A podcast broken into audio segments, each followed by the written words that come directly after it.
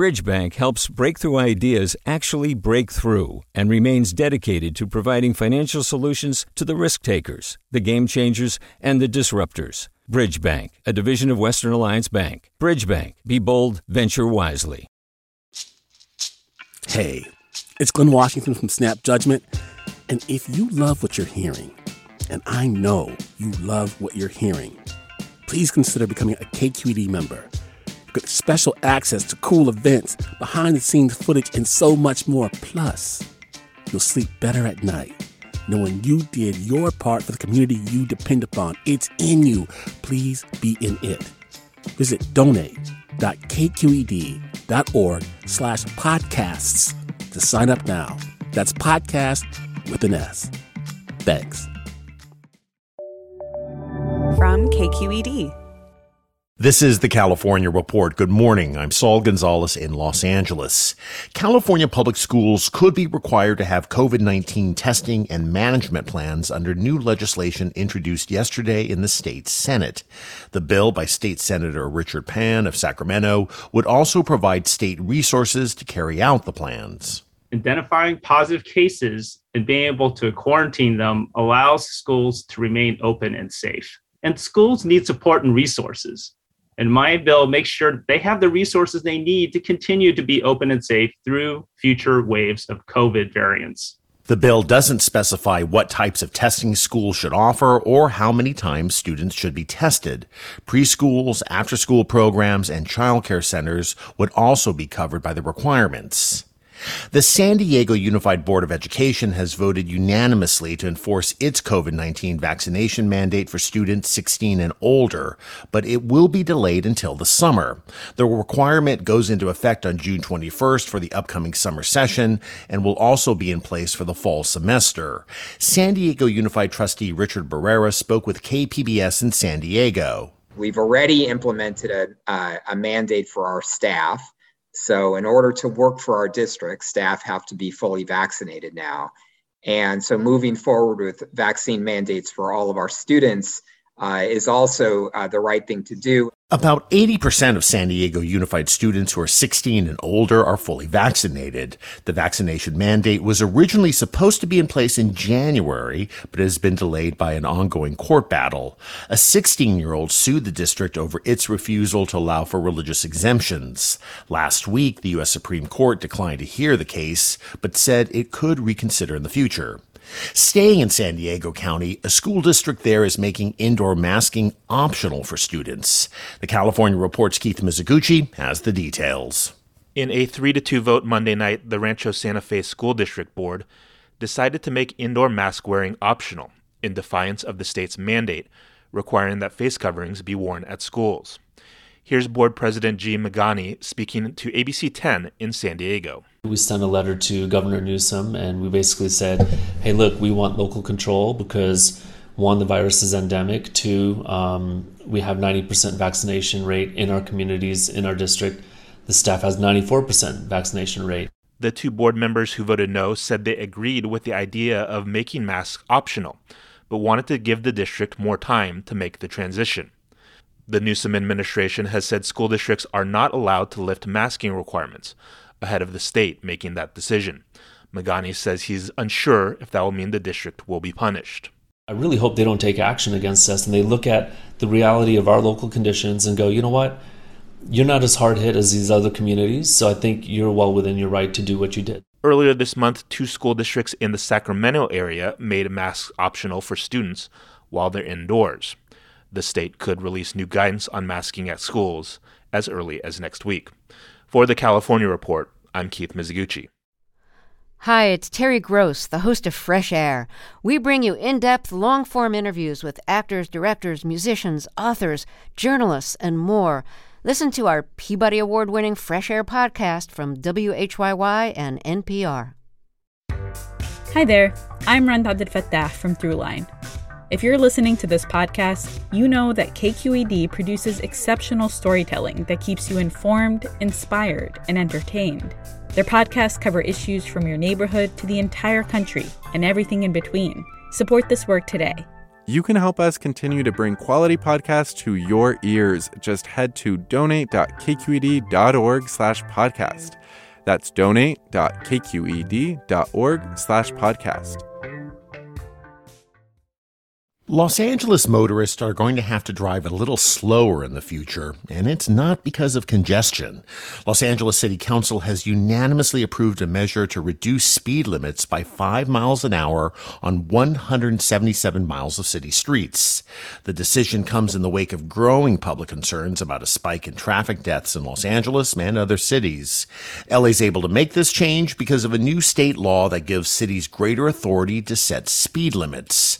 Traffic safety safety advocates hail LA's move as a modest but still important step to reduce motorist and pedestrian deaths and injuries in the city.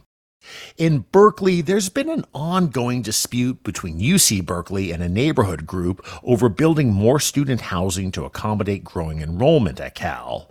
Not building the housing jeopardizes the placement of 3,000 students at the school. But new legislation introduced Tuesday in the state Senate could allow public universities and other state schools to build on campus housing without an environmental review. KQED's Sara Hossaini reports. Senator Scott Wiener says universities and state schools that want to build on campus housing have been slowed down by legal challenges, and this bill would take care of one key obstacle. The two main things that we need to get more student and faculty housing in California is an accelerated process and money. The group Save Berkeley's Neighborhoods, whose lawsuit against UC Berkeley may compel it to freeze enrollment, had no comment on Wiener's bill, but says it supports on campus housing projects in general. A 2017 survey found 10% of students experienced homelessness during their time at Cal. That was KQED reporter Sara Hossaini. LA Congressman Adam Schiff is asking the FBI to act after San Francisco police appear to have misused DNA collected from the victim in a sexual assault investigation to identify and arrest her for a separate crime later. In a letter to FBI Director Christopher Wray, Schiff called the news deeply disturbing and said he fears it will have a chilling effect on reporting sexual assault to law enforcement. Congressman Schiff is asking the FBI to ensure that no federally maintained DNA database are being used in this way. San Francisco Police Chief Bill Scott has launched an internal investigation prior to Schiff's letter. He says he welcomes the FBI's involvement, will work with Schiff on legislation, and pledges to end any practice that misuses DNA from rape victims. The California Democratic Party says it will no longer accept donations from the fossil fuel industry. KQED's Katrina Schwartz reports the party's executive board overwhelmingly voted in favor of the changes this week. The state Democratic Party is trying to align its financial sources with its rhetoric on the need for climate action. Mary Creasman, CEO of California Environmental Voters, says fossil fuel money has helped derail or delay important statewide climate legislation. She sees the party's decision as a positive first step. Part of what this does is it really powerfully shines a light on like look we're not taking this money because we're seeing the impact of this money as a party. And we're saying we're about something different. Our values mandate something different. Kind of calling elected leaders up. Creasman says 70% of state legislators take oil money. Critics say the changes don't go far enough and the agreement is full of loopholes for the California Report, I'm Katrina Schwartz. The LA Unified School District required that all students and staff take weekly COVID tests this year in an effort to try to slow the spread of the coronavirus.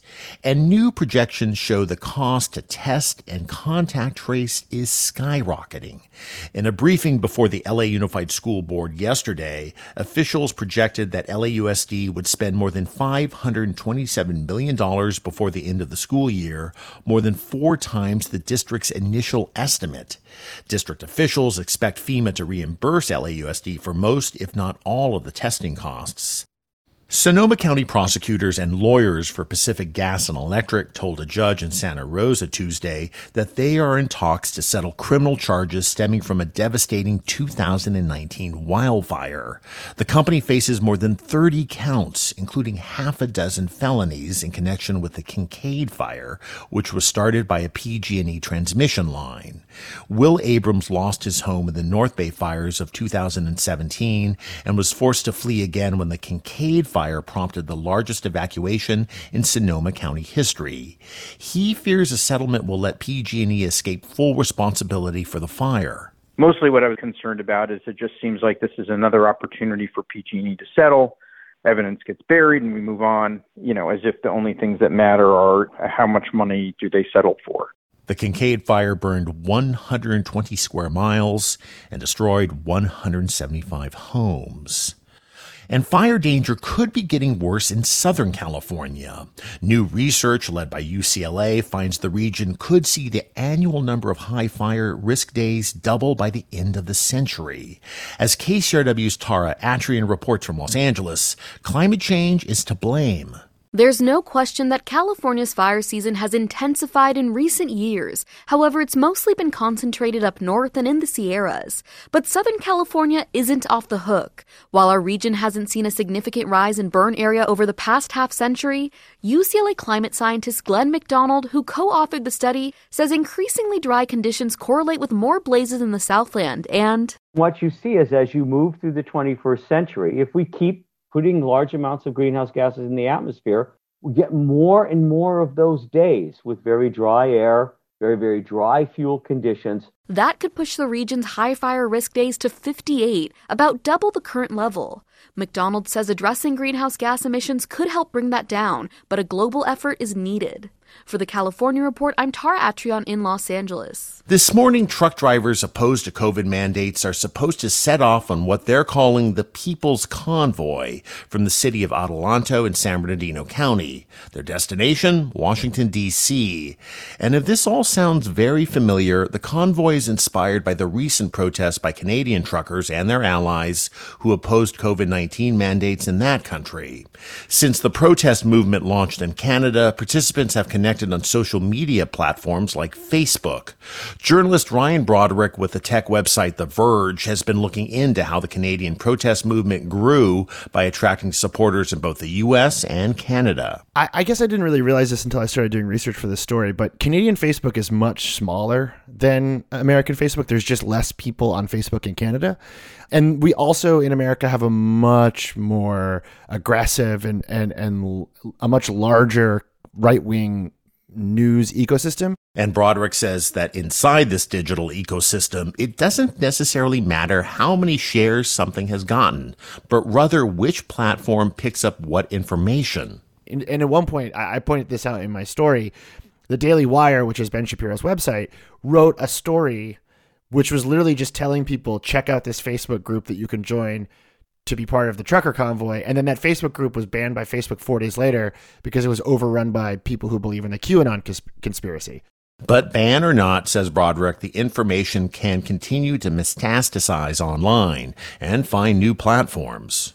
And a lot of these websites, um, they look for things that could go viral in small activist communities on the far right, and they they blow them up. So that that's kind of what happened here, where you had a small collection of Canadian yellow vests being amplified by um, you know Ben Shapiro's website or Tucker Carlson's website or or things like that, and then that eventually goes all the way up to Fox News, who you know did hours and hours of coverage about this. That was Verge contributor Ryan Broderick. You can read his piece, How Facebook Twisted Canada's Trucker Convoy into an International Movement at TheVerge.com.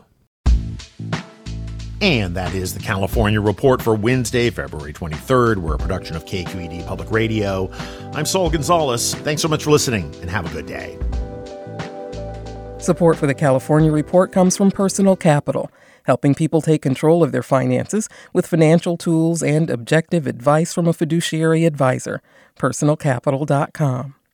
Paint Care now with 800 drop off sites in California where households and businesses can recycle their leftover paint. More at paintcare.org. And Eric and Wendy Schmidt, whose philanthropy harnesses the power of people and science to create innovative solutions for a healthy environment, just societies, and opportunities for human achievement.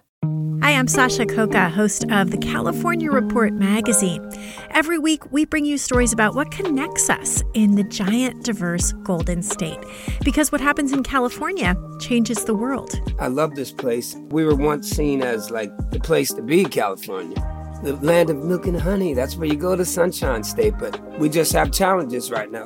KQED's California Report magazine. New episodes drop every Friday, wherever you get your podcasts. Hey there, this is Brittany Luce from NPR's It's Been a Minute. KQED's podcasts like The Bay, Bay Curious, Mind Shift, Right Nowish, and more all tell the stories of the Bay and beyond with reliable, human centered journalism. They aim to inspire, make you think, entertain, and expand your understanding of the place you call home. Here's how you can support podcasting at KQED. Showing your support is easy, and you can join Brittany in supporting KQED Podcast too at donate.kqed.org slash podcast. That's donate.kqed.org slash podcast. Do you love learning about the San Francisco Bay Area? Its history, its people, its unique blend of cultures? Then you should check out the Bay Curious book. I'm Katrina Schwartz, editor and producer on the Bay Curious podcast, and I'm here to let you know that for the month of May, we've worked out a sweet deal for KQED podcast listeners. Right now, you can get the Bay Curious ebook for $1.99. That's right, $1.99. Just search for Bay Curious wherever you get your ebooks or find a link in our show notes. This offer does expire at the end of the month, though, so you'll want to act on it fast. Happy reading!